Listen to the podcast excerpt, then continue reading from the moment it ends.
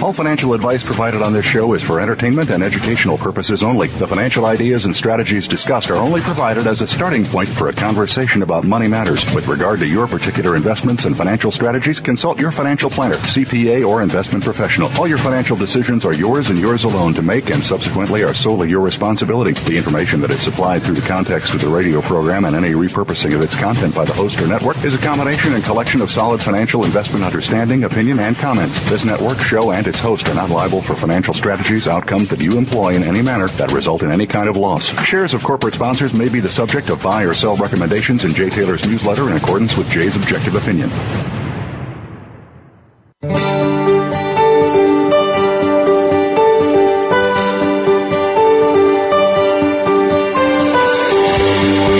Welcome to Turning Hard Times into Good Times with your host, Jay Taylor. This hour will help investors fix issues and achieve personal gain. Now, here's your host, Jay Taylor. Welcome to Turning Hard Times into Good Times. I am your host, Jay Taylor, and as I like to remind you each and every week, I'm also the author of a newsletter called Jay Taylor's Gold, Energy, and Tech Stocks, and my company, Taylor Hard Money Advisors, is also in partnership with Chen Lin, who publishes What is Chen Buying, What is Chen Selling. Now, if you would like to sign up for Chen's letter, you do need to put your name on the waiting list. Go to miningstocks.com, miningstocks.com, and at the beginning of the next calendar quarter, Chen will be accepting new subscribers. You can, however, sign up for my newsletter anytime by going to miningstocks.com, miningstocks.com, and Jay Taylor's Gold, Energy, and Tech Stocks uh, comments weekly on the markets and also provides uh, what I think are some very, very exciting uh, gold and silver mining stock stories these days, and uh, we are seeing a very significant increase in the price of uh, these mining shares so far this year. For example, two of the sponsors of this show, Brazil Resources and Metanor Resources, their share prices are up uh, 38% uh, and 50% respectively in the month of January alone. Lots of good news coming in the mining sector. Our other our other sponsor, Nanostruck Technologies, some good news there, and we'll be talking to the uh, to the CEOs of all of these companies over the next few weeks. So, uh, but there's lots of other mining companies that are looking extremely good right now. Uh, then I think that we, uh, in the share side at least, have turned the corner uh, in the uh, in the mining sector. Well, we do have a very busy schedule today, so let's get right to today's show. I've titled today's show "The Money Bubble: What to Do Before It Pops," and that is a title taken from the book of uh, James Turk and John Rubino, who we'll be talking to in about 20 minutes from now. In addition to Turk and Rubino, Gene Epstein and David Gurewitz will also return today. Gene will be with me in just a couple of minutes to discuss how free market medicine is drastically reducing the cost of surgical procedures in Oklahoma, and to talk about the work of Dr. Keith Smith, who has been involved in setting uh, people free of the monster costs of medicine imposed by our crony capitalist system right now. Gene uh, will be with me in just a couple of minutes, and then Turk and Rubino to talk about their latest book, The Money Bubble which builds on the earlier blockbuster, The Coming Collapse of the Dollar. Again, uh, this is going to be, I think, a very important discussion today. How did we get in the mess we're in? It's far bigger than that of the 1930s, the way it looks. What are the consequences? What are things that you should understand about the dangers and opportunities that will result from the impending crisis and what you can do to protect yourself against it?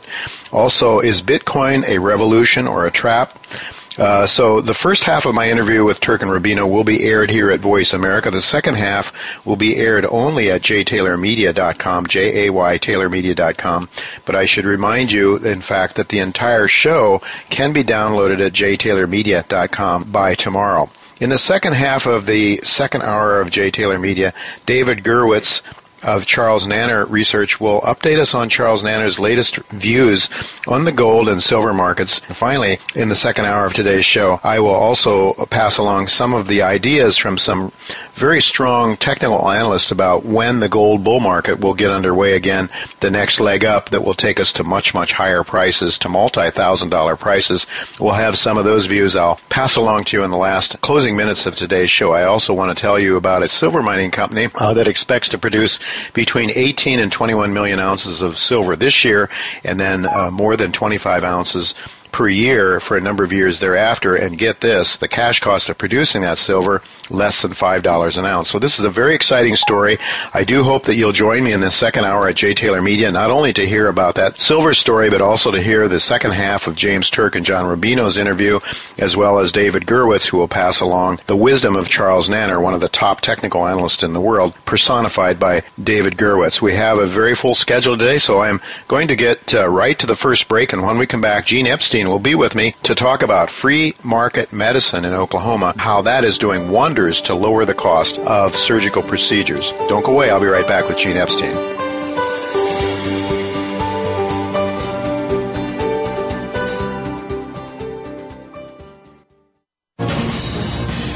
Voice America Business Network, the bottom line in business.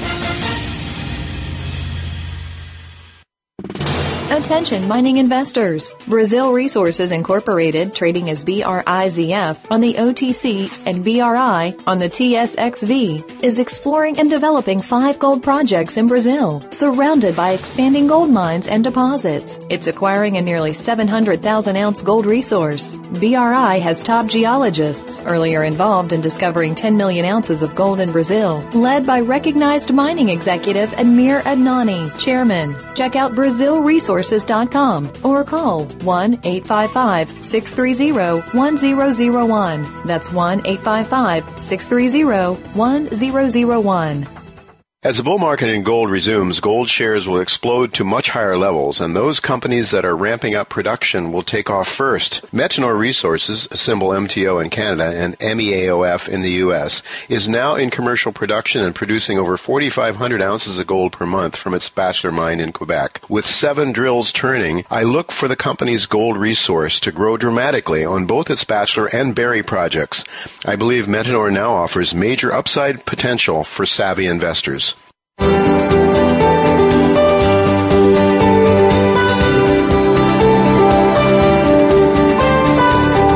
You're listening to Turning Hard Times into Good Times with your host, Jay Taylor. If you have a question or comment about today's show, Jay would love to hear from you at 1 866 472 5790. That's 1 866 472 5790. You can also send an email to questionsfortaylor at gmail.com.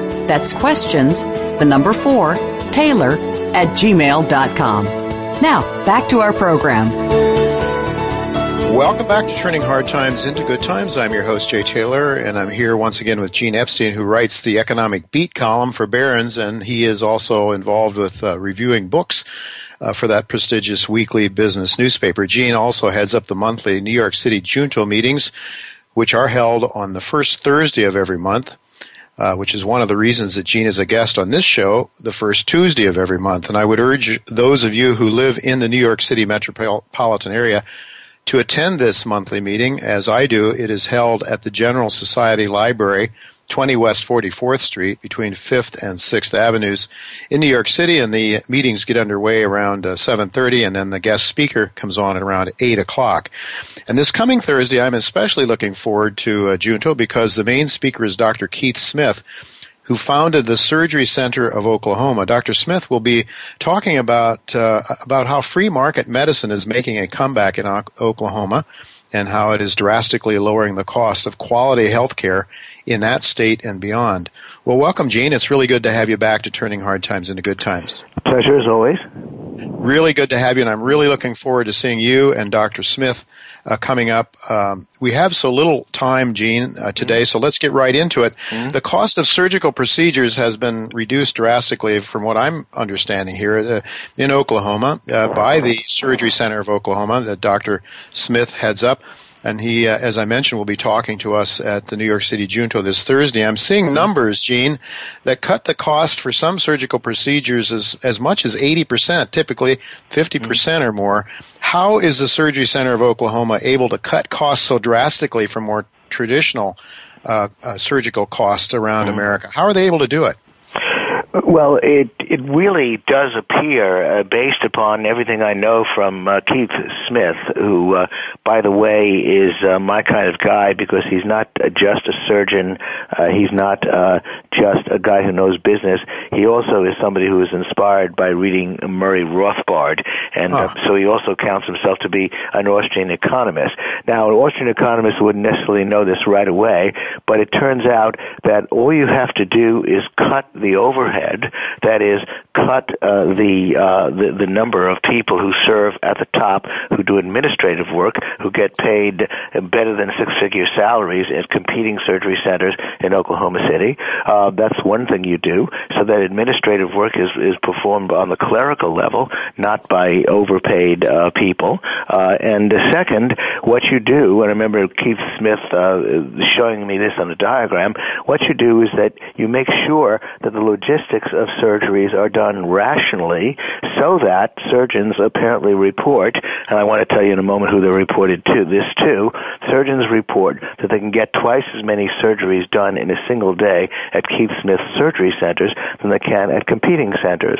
So all you have to do is sort of operate uh, your surgery center as though it's a profit maximizing business that looks to spend money where it needs to, but can save money and, and can run its procedures rationally and uh, you can undersell uh, the non-profit competition by a very low rate. Now, uh, my source on most of this information happens to be my son Jim Epstein, who did a video about Keith Smith and who also wrote an article about him. That's how I got to know Keith.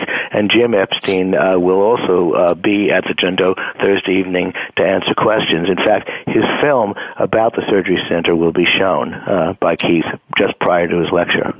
Well, that's excellent. I'm looking forward to meeting your son finally, Gene. I know you've talked about him on this show before, and you know one of the things I understand about the about this surgical center is that they actually post the cost, the mm-hmm. prices that is of surgical procedures on the internet, so mm-hmm. people uh, from around the country can look and and and actually, uh, as I understand it, Gene, some of them actually people travel uh, from outside of the state of Oklahoma to get work done there.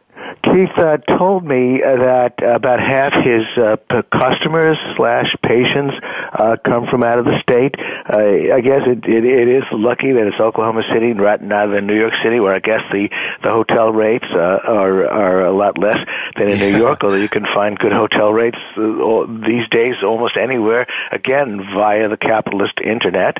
And so uh, probably the surgery center could be anywhere. But indeed, uh, what he does, of course, is miraculously, amazingly uh, post the full cost of the procedures, the full package, just like any business.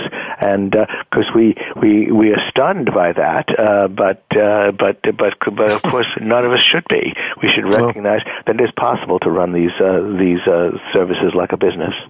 Yeah, indeed. Well, yeah, you know, how many times have we seen doctors having to spend so much time uh, involved in clerical activities and so forth? And uh, it seems to be a lot of crony capitalism also in built into the system, into the insurance companies, and, and all of that. So much extra weight that's carried in the it's built into the prices but you know one of the things my wife and I have talked about is that we don't really know what we are paying for a service you know and, and mm-hmm. this is this really is up front you know exactly mm-hmm. what an appendectomy or whatever surgical procedure you're having is going to cost and and that's mm-hmm. very helpful to the consumer you know so but mm-hmm. but what do you say Gene to people that skeptics that might suggest that well you know yeah it's Oklahoma it's not New York City it's in it's in, it's in the uh, you know in the hinterlands and probably the quality of care isn't what it is in in the uh, in a place like New York City uh, well, uh, I guess that's a, oh, of course, uh, a very important question that any customers should ask. But of course, uh, your earlier question already uh, disproved that because people are coming from all over the country to go to the surgery center, and indeed, uh, it's uh, it would probably be the first place. I, I myself have never spent a night of my life in the hospital. I'm in well into my 60s, uh, but uh, if I ever do, I think I probably would go to the surgery center um, for a surgery. Uh, I uh, I guess people ought to come to. Uh, and I know that uh, Jim uh, shows that uh, that his results are, if anything, better than anybody else's the surgeries that he p- performs um, have uh, just as good a track record as anywhere else. He is, of course, a surgeon himself, takes enormously great pride in his work, And uh, the first thing, of course, is safety and effectiveness. Uh, uh, no business uh, can possibly survive uh, unless its reputation is good, because of course you and I care about price and will care about knowing what it's going to cost. But when bodies are going to be operated on, we also want to know that uh, that good surgeons are doing. And of course, it's the same very good surgeons uh, from Oklahoma who are doing it. I'm sure they're just about as good as as in New York. Maybe there's some kind of very complex surgery that is only performed in New York. I'm not sure, but for for the surgeries that Surgery Center does, its performance, I'm sure, is just as good as anywhere else. By the way, I mean the only beef I have with Keith Smith is that I've told him to his face, I wish he would become the Sam Walton of surgery and start uh, franchises all over the country where you can do so legally, and lots of places where you can. But Keith, unfortunately, does not have those dreams of grand grandeur. Happily, however, he's he, he does spend a fair amount of time going around the country lecturing with great about his business model, and he told me he'd be happy to consult with others about setting it up in other parts of the country. Well, that would be wonderful if he could do it. Uh, there are places that would prohibit him, though, from setting up free market economics, uh, yes, free market absolutely. medicine. Yes, yeah, indeed. I, I don't. You you couldn't. You, you you you do have a bizarre situation, as you may know, where in so many parts of the country, including New York, in order to start up a hospital or any kind of competing, anything like a competing surgery center, you have to effectively ask the competition. It has to be. It has to go. When you've mentioned crony capital capitalism, what could be worse than that? Than uh, if uh, if you want to open up a Whole Foods, you have to ask all the other supermarkets for permission to open yeah. up a competing Trader Vic yeah. or anything like that. Yeah. Uh, Trader, it's just absurd, but that is indeed the situation in so many parts of the country. However, uh, although Keith isn't too interested in this, I, I believe that in much of Pennsylvania you can have surgery centers. Uh, maybe on Indian reservations they'll do less of gambling, they'll do more surgery where they're mm-hmm. exempt from laws. Uh, I believe believe there are plenty of opportunities uh, to uh, to put this around the country, and not far from where you and I live, for example. You know, Gene, uh, when you talk about moving across state lines and Obamacare, mm-hmm. uh, why, why, is Obamacare not going to help this out? I mean, that is Obamacare, Obamacare has been sold as the, the greatest thing to happen to medicine in history. Mm-hmm. Why is Obamacare not going to fix this? I guess just because it's more of the same? Well, absolutely. You took the words out of my mouth. It effectively really is more of the same. And uh, the more of the same is that there's absolutely no cost consciousness on on the supply side. Mm-hmm. Uh, there is only, of course, obviously the reverse motivation uh, to uh, to expand costs because the consumer is not aware of costs. Uh, the consumer, we, we imagine that somebody else is paying for it, but eventually, of course, it comes in through our through the pay the paycheck of the average person. Uh, the exploding uh, costs have got to be paid for by somebody, and I can assure I can assure you that the, that that the one percenters don't have enough. There's not enough there to get them to pay. We're all paying, and so un- unfortunately, again, since Obamacare is not the simple garden variety model of opening up a business and and uh, and catering to customers. It's again more of the same. It's the bureaucratization of medical care that it's simply not the right route uh, down which we should go in order to make a, a, a, medical care both affordable and high quality.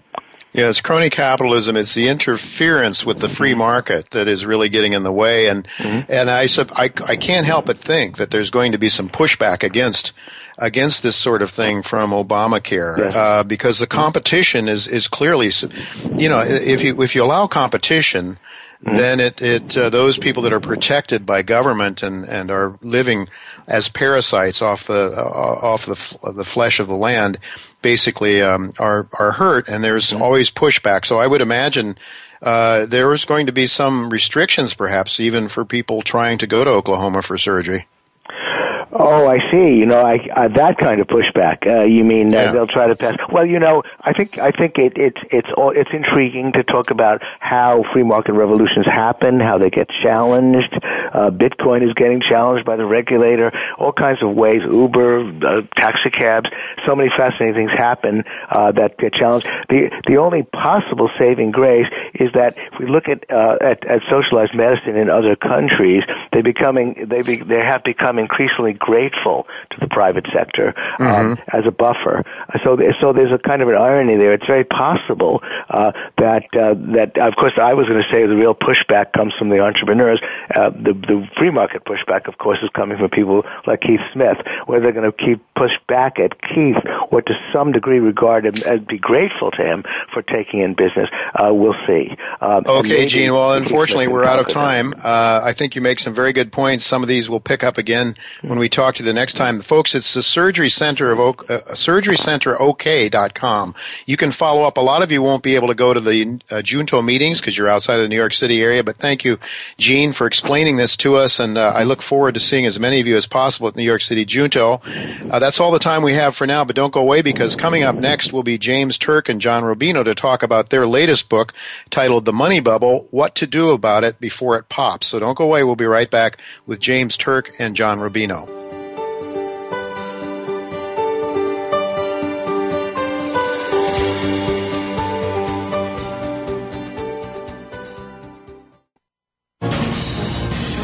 Voice America Business Network, the bottom line in business. Attention mining investors. Brazil Resources Incorporated, trading as BRIZF on the OTC and BRI on the TSXV, is exploring and developing five gold projects in Brazil, surrounded by expanding gold mines and deposits. It's acquiring a nearly 700,000 ounce gold resource. BRI has top geologists, earlier involved in discovering 10 million ounces of gold in Brazil, led by recognized mining executive Amir Adnani, chairman. Check out Brazil Resources or call 1 855 630 1001. That's 1 855 630 1001. As the bull market in gold resumes, gold shares will explode to much higher levels, and those companies that are ramping up production will take off first. Metanor Resources, symbol MTO in Canada and MEAOF in the U.S., is now in commercial production and producing over 4,500 ounces of gold per month from its Bachelor mine in Quebec. With seven drills turning, I look for the company's gold resource to grow dramatically on both its Bachelor and Barry projects. I believe Metanor now offers major upside potential for savvy investors.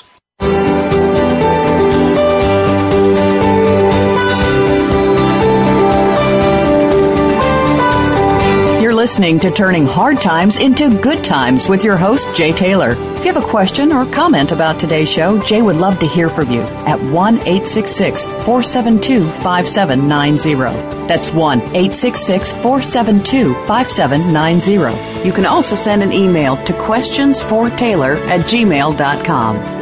That's questions, the number four, Taylor at gmail.com. Now, back to our program. Welcome back to Turning Hard Times into Good Times. I'm your host, Jay Taylor, and I'm really pleased to have with me today two very good friends of mine, uh, John Rubino and James Turk. They are friends of mine uh, because they're nice guys, but also because they are friends of liberty, and both of them understand very well the importance of honest and just monetary systems in delivering uh, freedom and liberty for people. And uh, John and James previously wrote a blockbuster book titled A Dollar Collapse, and now both have co authored a second book. This one is titled The Money Bubble What to Do Before It Pops. And uh, so, welcome both of you, uh, John and James, to Turning Hard Times into Good Time. Hi, Jay. Good to, good to have both of you here. And uh, today we're speaking, uh, thanks to modern day technology, we're able to talk to, uh, to James in London and John in Idaho. So it's uh, uh, really good. Well, uh, the book, you know, um, What to Do Before It Pops, I think that's really what we want to find out about. Um, that's the most important thing, how to prepare for the difficulties ahead. But the first section the book is divided into four sections, uh, and one is how we got here. Uh, so, you know, it, it's uh, James. Can you describe where we are now? I mean, where are we, and how do you know how does this situation compare with some of the other problematic periods in history?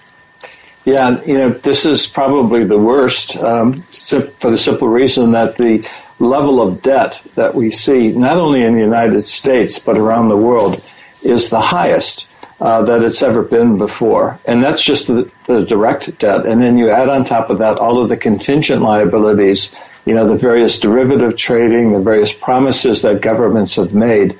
Um, and the problem is, is that you know debt has to be serviced, and in order to service debt, the economy has to create wealth. But we're not creating wealth fast enough to service the debt. Uh, and steps that the government has taken, you know, what's called financial repression, uh, like lowering interest rates to abnormally low levels, is really not helping the situation. It's actually hurting because you're destroying capital, you're destroying savings, uh, and that impairs economic activity. So, you know, relative to the past, you know, this is the worst it's ever been, and we got here by, you know, uh, not following what was required in the Constitution.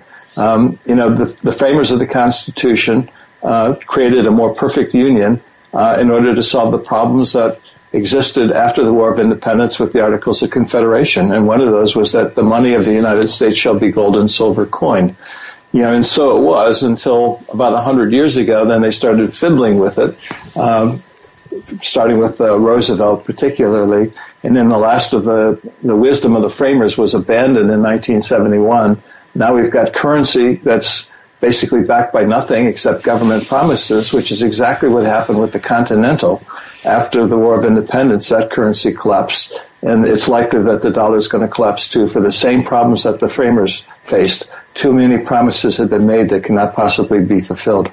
Yeah, and as you pointed out, the debt is growing much more rapidly than uh, than income, right? And so we're increasingly, it seems, with each of these sort of new uh, creation of uh, monetary, the quantitative easing episodes that we've had, with each one of them, it seems as though the problem is, as you point out, James, is getting worse, not better. But you know, uh, John Murray Rothbard in his book, The Great Depression, showed that the Fed was very aggressive with its monetary policy and fiscal policy in the 1930s. I mean, they tried it, the Keynesian economic theory theory was tried back then, and yet um, uh, it, it, didn't work. It didn't work at all, really. Uh, some people say World War II was what bailed us out. There's, I think, there's some uh, reasonable questions about that theory as well. But nonetheless, uh, it you know we had a decade of depression in the 1930s. Why didn't we learn that this kind of policy? Because it seems to me what's going on now is the same policy, uh, the same kind of policies that were tried in the 1930s, only more so than in the 1930s. So, John, why do you think that we persist? Why do the policymakers persist in in this kind of uh, policy that has clearly failed? Well, a few reasons. One, one is that they interpret history differently than uh, Murray Rothbard and, and, you and James and I do. Uh, they believe that the government wasn't aggressive enough mm-hmm. in 1931 or 1935 in, in liquefying the system, and that if the government had just created more currency, tossed it out into the world, we'd have recovered a lot more quickly. And uh, second reason is that these guys, so the guys who are in charge now, have spent their entire working lives responding to every crisis with the same tools. Much, much easier money, much lower interest rates. Um, and it's worked up until now. They, they actually, um, based on their own experience, believe these tools are effective. Uh, you know, go back to the, the Mexican bailout and then the long-term capital management crisis and then the tech stock bust and then the housing bust. E- in each case, they lowered interest rates and created a lot of new currency, gave it to the banks, and the economy recovered. So they think that this is um, the correct policy. they think that's how you uh, respond to crises. And what they miss is that after each of these, the amount of debt in the system is dramatically higher, and the the subsequent bust is bigger, and the uh, the bailout that's required to fix everything is even bigger. So we've reached the point now where the, the numbers are just insane. You know, there there are no other policy tools that you can use to address something like what we have going now. You know, can you imagine a, a Paul Volcker coming into office now and and raising interest rates the way he did back in uh, the late 1970s, early 80s? It would it would destroy the global financial system. So the the only thing that's left now is more of the same. And that's why that's what we're going to see when, uh, say, the emerging markets continue to implode as they are now. What we're going to see is the central banks of the world um, doubling down on QE and increasing the global money supply, lowering interest rates maybe to negative levels, uh, because they believe, first of all, that the tool works, and second of all, they, they won't see any alternative. Yeah. That's, uh, well, so what they're missing is in the short run, it seems to work. You get a little bit of uh, a little bit of joy out of the new QE, I guess, and, and and the equity markets, of course, have have uh, seemed to respond very nicely to it. But the, the economy as a whole, from all the economic statistics that I that I pick up, is even the even the mainstream are are uh, admitting that it hasn't been very successful in terms of reviving economic um, uh, growth and so forth. But uh, you know, it seems to me that what we're looking is it, it, it seems to me what we're doing is trying to socialize uh, the problem, spread out the risk, and try to get everybody. Uh, you know, to, to lay all of this garbage on, on the population. So if we go to, you know, the European situation right now, you have the stronger economies like Germany, you have the weak ones like, um, you know, like Portugal, the southern European countries that are suffering more. And the idea, and, and the idea even is for the United States to sort of share its wealth. And uh, Bernanke was pumping money into the into Europe after 2008, 2009 uh, there as well. Uh, but so, I mean, clearly it isn't working. But how much longer? Um, either John or, or, James, how much longer can this persist? It seems to me what we have, the parasites are eating away at the muscle fiber of the of the global economy, essentially. And we, you know, and and so sooner or later, it's going to chuck, choke off the lifeblood of of the global economy, isn't it, John? Yeah. Yeah. Yeah. yeah I did. Go ahead, John. Oh, okay. I'll, I'll just be brief here. What what can't go on will not go on forever. That's just how life works. And, and the numbers have gotten um, really unmanageable by this point. But the, the timing of these things is really impossible to call because um, w- when James and I wrote our previous book, uh, 2005 more or less seemed to be the year when everything was going to fall apart. And uh, we, we didn't have the big crisis until 2008, and we seem to have gotten past that temporarily. So it's really hard to, um, to name a date when, when all of these chickens come home to roost. But you can say with certainty that they will at some yeah. point in the not too distant future. Yeah, yeah. That's. I mean, it's the timing is always the issue, isn't it? And and James, any thoughts on that? How long? How much longer can the parasites suck the lifeblood out of the entire global economy? You know, anywhere from one month to maybe five years. But here's the point, Jay. You know, it hasn't happened yet, so we still have time to prepare for it. Yeah. And that's one of the key elements of, of, of, the, of the book that, you know, how to prepare for uh, the eventuality and taking those steps that you need to take in order to, you know, come what may, you and your family are protected. Right, so we can be thankful that we still have some time. The main thing, though, is to is to wake up and face this reality uh, as best we can. It seems as though that's the last thing that the establishment wants us to do because they want to persist. They want to keep the keep the game going, kick the can down the road a little a little uh, a little further uh, into the future. Well, John, you know you've re- recently written some things about where you think some of the hot spots, some of the things, uh, the the areas of the world that might sort of trigger the crisis. And there's a an analyst that I pay a lot of attention to, a technical an- analyst who's been on uh, on this show, uh, Michael Oliver, who was suggesting recently last last week, he was suggesting that you know everybody's sort of focused on the S and P 500. He says not so. Look at Turkey and some of these places. He thought might really be a place where uh, where we see some problems. We have started to see with uh, a little bit of the removal of quantitative easing. We have started to see some some issues with the rising uh, with, with, currency problems in places like Turkey and elsewhere. But John, what are your thoughts on that? Are, you, you see some areas where people should really be watching out for now? Well, yeah, the, the emerging markets are, are pretty topical right now because uh, they're, they're beginning to implode. And what, what happened there was we, uh, in the developed world, we created huge amounts of new currency in order to deal with our domestic debt problems. But uh, a lot of that liquidity didn't stay here. It flowed into emerging markets and it bid up their asset prices and convinced governments and, and businesses and individuals in Brazil and India and China and other places to borrow a lot more money than they should have. Well, now we're, we're starting to try to rein in some of the excess liquidity in, uh, in the U.S. And that's causing that hot money to flow back here into treasury bonds and, and other things and out of the um, the emerging markets and they're crashing. So you, you, could think of them as the uh, the the subprime borrowers of this cycle. You know that that was the segment of the mortgage market that blew up first in 2007 and brought down the rest of the uh, the financial system.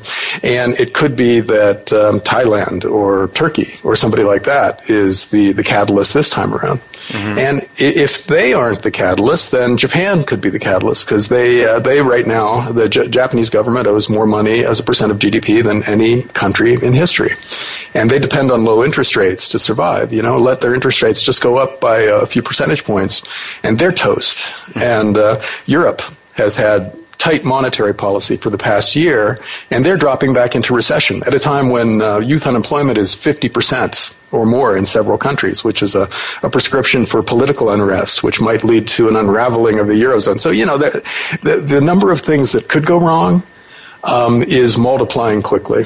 And so there's no way to know which is going to be the thing that blows up first, but one of those things is pretty much guaranteed to blow up in the next few years, if not the next few weeks. And it's kind of hard to predict the, the weakest link, I guess, because it's a, obviously a dynamic uh, situation. But James, any thoughts on that? You're, you're in London, and uh, um, you know how are the Brits doing these days? Well, surprisingly, the Brits are doing much better than the rest of Europe, but they too also have a debt problem you know, governments just don't want to really cut back on their promises and their expenditures, and consequently, they think that they can borrow not to build uh, meaningful things and develop infrastructure, but borrow to meet operating expenses. Um, and you know that's like a family borrowing on their credit card to you know buy groceries. Uh, yeah. You can only do that for so long before you hit the wall. And you know, I think that's the point that John's making. You know, countries mm-hmm. like Japan in particular, uh, they've been doing this now for just you know too long and you're reaching the stage where you can see that you know the can that they're kicking down the road the road ends at a cliff and that can is very close to that cliff mm-hmm. and that cliff means that you know something's got to give uh, the, the currency you know ultimately gets inflated away or they just break the promises and default on the debt and history shows that what governments and politicians tend to do is destroy the currency.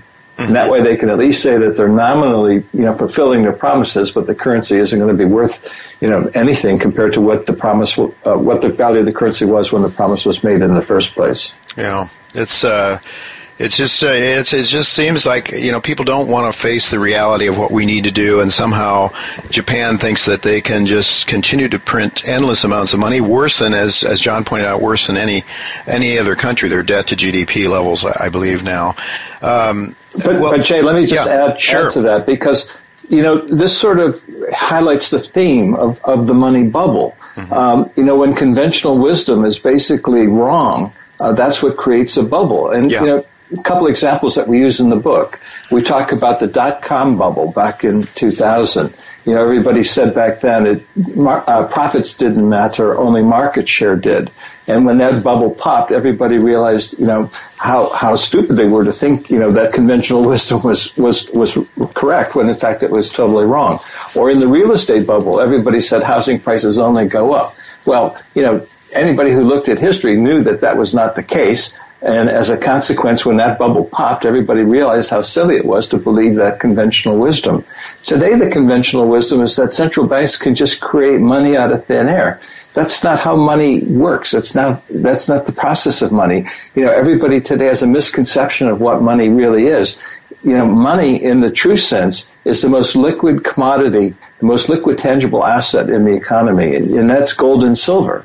And that's because they don't have counterparty risk. They're mm-hmm. tangible assets that can be used so that when you go into a shop to pur- purchase a good or service, an asset is exchanged for another asset. And I think that's a key misconception that people just don't understand today. And that's what's allowed this money bubble to be created.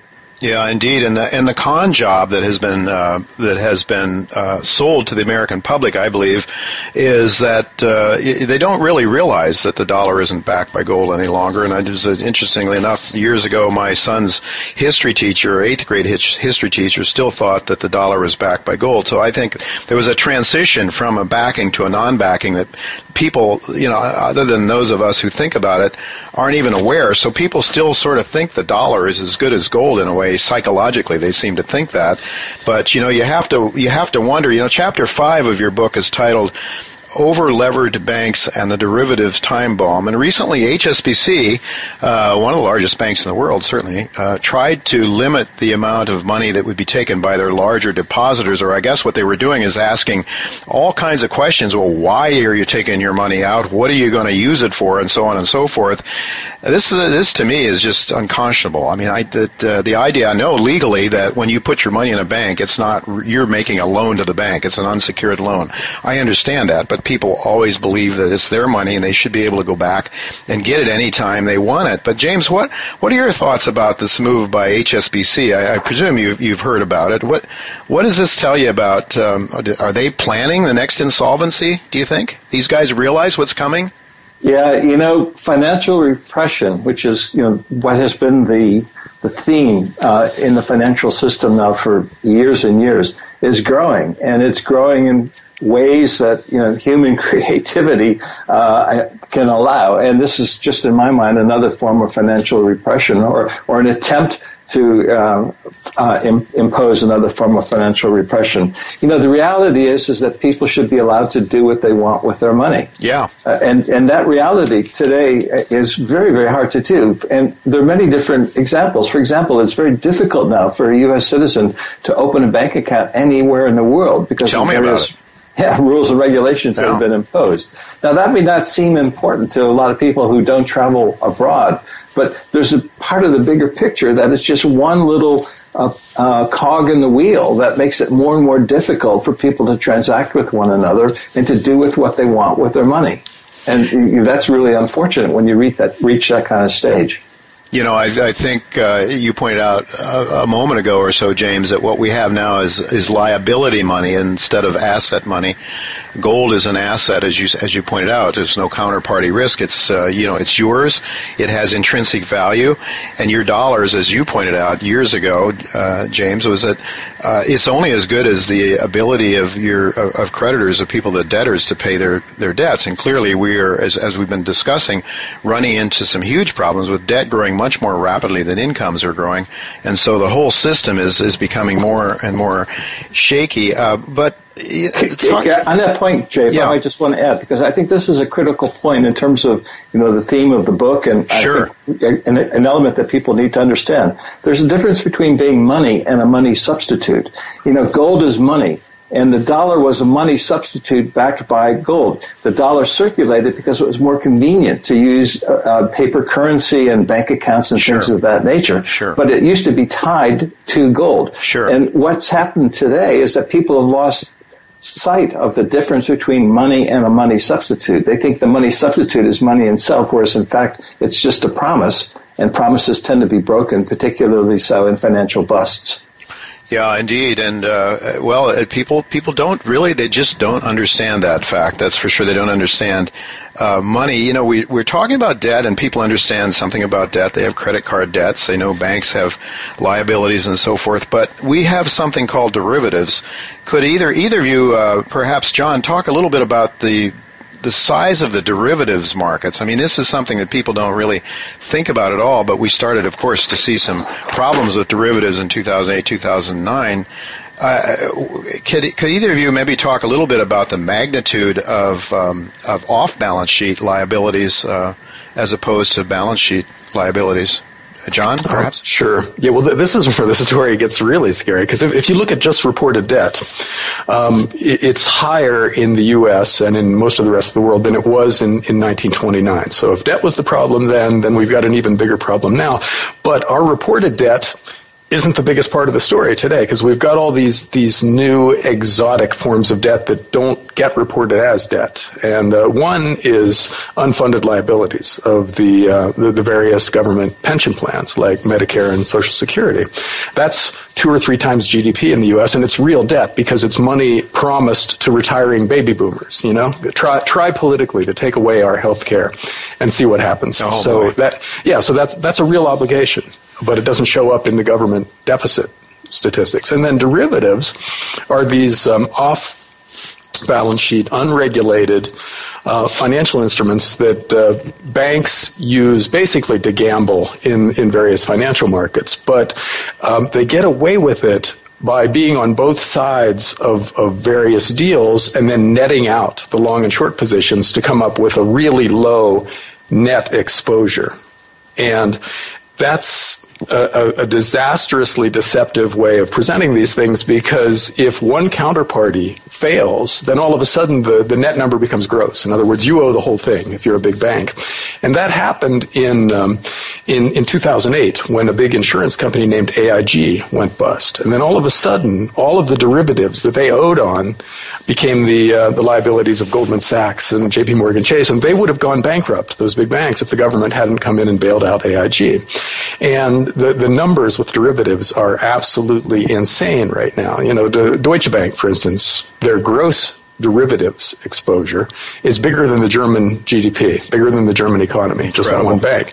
And, and it's the same thing for JP Morgan Chase and Goldman Sachs and all the other big money center banks. So when one big hedge fund or one other counterparty, a, a bank or whatever, um, gets into trouble and can't cover their side of these derivatives deals, then everything is going to blow up at some point. And, uh, and that's very easy to picture because big hedge funds blow up all the time and banks get into trouble all the time. And so we're liable to see something like what we saw in 2008, but even bigger because everything else is more extreme now. So when, when derivatives blow up, that could also be the catalyst that, uh, that takes down the global financial system. You know, the, the, number of things that could go wrong um, are, are just so numerous out there. You know, there are so many things that could blow up, and derivatives are, I think, the the biggest one because they're their numbers are so extreme, and the, uh, the the, the likelihood of them blowing up is, is so great right now, just because there are so many players and so many highly leveraged players out there, any one of which could be the catalyst for the, the, the system freezing up. Yeah, and of course it's like dominoes, like a chain uh, chain reaction. When one goes, it can start to set the others going, and uh, and it's uh, it's really very frightening. And we will we we those of us well, we've all lived through 2008, 2009. How quickly people forget though, uh, how frightening that was, and yet uh, and not learning that you know we're doing the same policies, as we said over and over again. We're talking to James Turk and John Rubino, uh, authors of The Money Bubble, a new, their newest collective um, effort, and it's really a great book. And I would tell my listeners that they should try to get a copy of it. I, where can they, uh, John or James, where, where can they go to um, to get a copy of the book? Amazon, Amazon, Amazon, Amazon.com, and and uh, local bookstores as well. It can be ordered through local bookstores. So we should be able to go to Barnes and Noble and, and pick up a copy of it as well, hopefully. Yes. Or, order it through them anyway. Uh, well, we talked about how we got here, and as, as we've been discussing, it's it's quite a, a heck of a mess we've gotten ourselves into, or I should say, our policymakers have, simply by not, as James pointed out, not following the Constitution and, and the definition of what money is. I mean, it, people don't understand the importance of money, that uh, the integrity, the honesty of money. To have dishonest money, I mean, it's such a moral issue too. It's a it's a redistribution of wealth. It's theft, if you will, uh, through reallocation of wealth. And then you have all these socialist politicians and Republicans, Democrats alike that say, "Oh, we just need to tax the rich," and then they don't understand that they're they've already uh, destroyed capitalism through financial repression. Now they want to go out and start to tax people who have, uh, in some cases, not all cases, in some cases, have actually done some good things, building the internet, doing all kinds of things that are that are valuable. Those people shouldn't be taxed, as Ron Paul talked about repeatedly. On the other hand, you have the thieves, I think, the banking industry primarily, who are using all kinds of connections with government to get laws passed, and most importantly, to get money printed that seem to um, seem to benefit them first, uh, those closest to the feeding trough. Well, we talked about how we got here. Now, I want to talk a little bit about some of the consequences and scenarios. And before we get to that, I just want to mention, though, that you know we're we're covering a lot of material from the book today in general terms, but the book has a huge number of, of tables and figures that are very, very valuable in terms of providing a picture of what we're talking about today. So don't just think that you can listen to this interview. You need to buy the book as well. And, and we hope that you'll go out and do that. Well, consequences and scenarios. James, could you talk a bit about how fiat money corrupts society? I mean, I was just sort of preaching a sermon about it, but it, how it does that and how it really encourages speculation instead of honest uh, investment and hard work. Yeah, that's exactly right. What fiat money does is it tilts the playing field uh, in favor of those people who understand what's happening in the monetary process and how the currency is being debased. And for, for um, strong economic activity, you need a level playing field, and you cannot achieve that with fiat currency because fiat currency can be manipulated and managed by people who are in control. And that's unfortunately you know what has happened, particularly over the last several years since the 2008 financial collapse. Yeah, and so the people that are closest and understand it. I mean, I, I know of examples in my own life. Uh, my my good friend Chen Lin, uh, who was uh, getting his PhD in aeronautical engineering from Princeton, decided he didn't need to work so hard. He was making so much more money using his brains to uh, uh, to game the market, and you know that was a right decision for him. But I'm thinking, why? You know, why is this possible? And I think I think it goes back to honest money. And uh, John, do you have anything to add on that? Oh yeah, um, fiat currency corrupts society in so many different ways. Um, one of the ways is that it leads government to take on too much debt, and then to hide the magnitude of the consequences of that debt. You know, what, what the U.S. government does right now is because they're, they're creating so much new currency to cover their debts they built up over the last three, 30 or so years, that it is causing inflation in the system, but they're changing the way they calculate inflation in order to hide that fact. So, um, John Williams at shadowstats.com has done some comparisons of the, uh, of inflation as they calculate it today versus how it would be if they'd kept on calculating it as the way they did in the early 1980s. And using the old method of calculating inflation, we'd have inflation rates on the CPI of about 10% right now. So the world would be a very different place if we were um, calculating inflation and reporting it honestly. And that feeds into all the other economic statistics that require um, deflation according, or yeah, deflation according to the uh, inflation rate. So GDP would be much lower than it is now, and uh, personal income would be a lot lower. And so the, the U.S. would look like it was in a lot worse shape if we were reporting honest numbers. Yeah, and the fact that we're not can be traced back to the fact that we have fiat currency. Right, for sure. And of course, just the accounting aspect of it seems uh, Williams' work seems to ring true, much more true uh, from personal experience, and also from the sort of the confidence indexes that are run out there. And Williams, you know, takes that uh, to your point, John, takes that uh, that inflation rate and and reduces GDP, and and we've never really come out of this uh, this this depression that started with uh, with Lehman Brothers, post Lehman Brothers and uh, and that seems to be more what I'm seeing when I travel to my home in Ohio and uh, elsewhere. When I get away from the feeding trough of New York City and Washington, then that seems to be more the experience. And people are really having a very difficult time of it. It's not the the standard of living is de- declining very very rapidly. Well, it's not only domestically that we have issues with uh, fiat money, that it also does a lot of other things. In Chapter 7, the two of you talk about the perpetual war and the emerging police state. You know, based on the revelation of Edward Snowden, it seems as though the police state is already, it's here. And Daniel McAdams, uh, who's on my show frequently from the Ron Paul Institute for Peace and Prosperity, you, you know, he talks a lot about how the lies that are being perpetuated and, and given to Americans, but uh, none of this would have been possible, it seems, if it wasn't wasn't for fiat money. Indeed, I, those, all of us, I guess, are, I don't know about you, John, but James and I are old enough to remember 1971 when Nixon took us, uh, it, you know, closed the gold window because policymakers wanted to have war and they wanted to have socialism, and how are they going to pay for it? They weren't going to tax us for it. They printed money. De Gaulle said, I want the gold. I don't want your fake money. Give me the real thing. And, and so there was a run on the gold in our coffers, and uh, Nixon uh, closed the gold uh, uh, closed the gold window, and then we saw that's when we started seeing credit take off, credit cards, and all kinds of things. But that financed the war machinery. Well, James, can you help our listeners understand? Uh, you know, is that can you maybe talk a little bit more about that connection between uh, fiat money and, and uh, global policies of, of, the U.S.? Yeah, let me just mention one thing about uh, Nixon, though, because I think it's really important. He only closed the temp- uh, gold window supposedly temporarily. Yeah, you know, his right. instruction to uh, John Connally, who was the Treasury Secretary at the time, was to suspend temporarily, quote unquote, the gold window because you know he understood that, as did all all other policymakers at that time, that if you go into a world of fiat currency, you're ultimately going down the wrong road. Uh, he just didn't have uh, the uh, the will, the ability, or the willingness, or the leadership, whatever, to make the tough decision that Roosevelt did. Roosevelt was also in a similar situation in the sense that uh, the dollar was um, overvalued, gold was undervalued in the 1930s.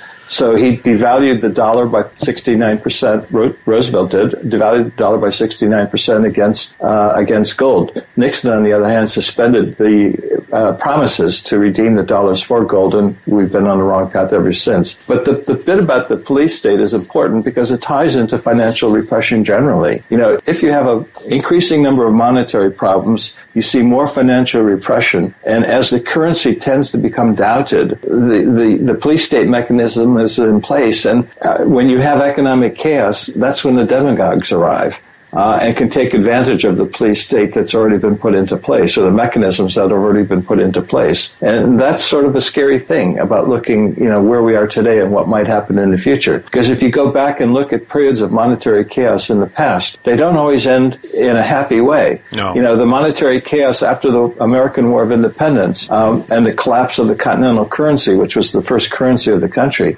that ended in a happy way because the framers uh, reformed the, the, the, monetary system through the Constitution. But if you look at what happened in Germany in, after the collapse of their currency in the 1920s, you had the rise of fascism, and we all know how that worked out. So, you know, periods of monetary chaos or monetary collapse are periods of uncertainty, and they can go the wrong way. They don't necessarily go the right way. Yeah, indeed. And the French Revolution was no uh, was not so easy either. But actually, uh, people that owned gold found themselves in trouble in the French Revolution, right? Yeah, that's another great example. You know, the people who did have gold ended up leaving France because they wanted the safety of living in other countries. The shopkeepers in France there's a great book, by the way. It's available free on the internet called uh, Fiat Money, Inflation in France by uh, Andrew Dickson White. Mm-hmm. Explained how the shopkeepers, because of government controls, forced the shopkeepers to stay open and sell their goods and services at something less than the fair value. And if they didn't, the shopkeepers would be sent to prison or worse. So the shopkeepers just basically closed up shop and moved and the economy collapsed as, as well. It's all a, a, great example of financial repression and the consequences of, of going down the wrong road. Yeah, they had something called the guillotine for people in, in France, and uh, and you know, uh, you know, people think people in this country, and I don't know how many of my friends say it can't happen here, and you know, it's a little bit. It seems like it is happening here. I mean, we don't know what extreme ev- uh, events might take place, but like the frog in the water that's heated slowly, it seems to me we're going down that path, little by little by little, and the the erosion of our liberties, and now the idea that the government, uh, with the Cyprus event, just go in and take a certain amount of your money, and the fact that uh, HSBC is, it seems to me they're getting ready for it. It almost seems like the handwriting is on the wall. You hear the, uh, I think it was the FDIC uh, and the Bank of England that had a, a joint paper that is planning for uh, bail-ins and so forth. But uh, you know, Jay, yeah, yeah, on this point, it's it's it's a good one because this comment that you made about the, people think it can't happen here. Right. I like to use the example. If you'd gone to the Soviet Union in 1990, a year before it collapsed, and said to the average guy on the street that I have perfect foresight, and in one year the Soviet Union is going to collapse and the ruble is going to collapse 99 out of 100 times, maybe 999 of 1,000 times, the average guy on the street would say, it can't happen here because the government won't let it happen. Yeah. What, the, what that person in Russia was missing was that the government itself was the problem. And if you go, you know, on any street in the States today, you know, 99 out of 100 people say it won't happen because yeah. the government won't let it happen. Exactly. But they're missing the point that the government itself and the control of the currency is the problem itself. Is the problem. Well, it's uh, Ronald Reagan said it. It's uh, government isn't the solution. Government's the problem. You know, James, speaking of the French Revolution and the trust Americans have in their government, I'm reminded of a quote that appears at the front of your book, uh, the book that you and John wrote, The Money Bubble. This is a quote from Robespierre, and it goes like this. It says, The secret of freedom lies in educating people, whereas the secret of tyranny is in keeping them ignorant, end of quote. Well, the U.S. government uses its so-called educational system, I believe, not to educate, but as a propaganda tool primarily, and that's to keep people down on the mushroom farm, as they say, just just as surely as the Soviet Union used its educational system to keep Russians ignorant and thus subjected to its tyranny. As well, our major media is used, I think, for the same purpose to keep people ignorant. And our major banking institutions, the ones that own the Federal Reserve Bank, are manipulating interest rates, currencies, and precious metals markets for the same purpose to keep people people ignorant of reality and thus subject to U.S. government tyranny. Well, that's what I believe anyway. And my, you know, my engineer though, unfortunately, he's telling me that I am out of time for the first hour of today's show, but we will be coming right back at the uh, at jtaylormedia.com to pick up on this theme of the con game played by our government and its fascist partners in the uh, corporate world. I want to explore this topic of misplaced government, uh, gold market manipulation, and most importantly, topics about what people need to do not only to survive but hopefully to thrive uh, through what is most likely going to be some very difficult days ahead. So please, folks, go immediately to jtaylormedia.com to listen to the rest of our discussion today with James Turk and John Rubino. And later in the hour, I will also be talking to David Gerwitz about Charles Nenner's latest technical views on gold and other major markets. In closing the first hour of today's show, I do want to thank my producer, Tacey Trump, and my engineer, Matt Widener, for making this show logistically possible. Now, please go to jtaylormedia.com to listen to the remainder of this show. I'll see you there.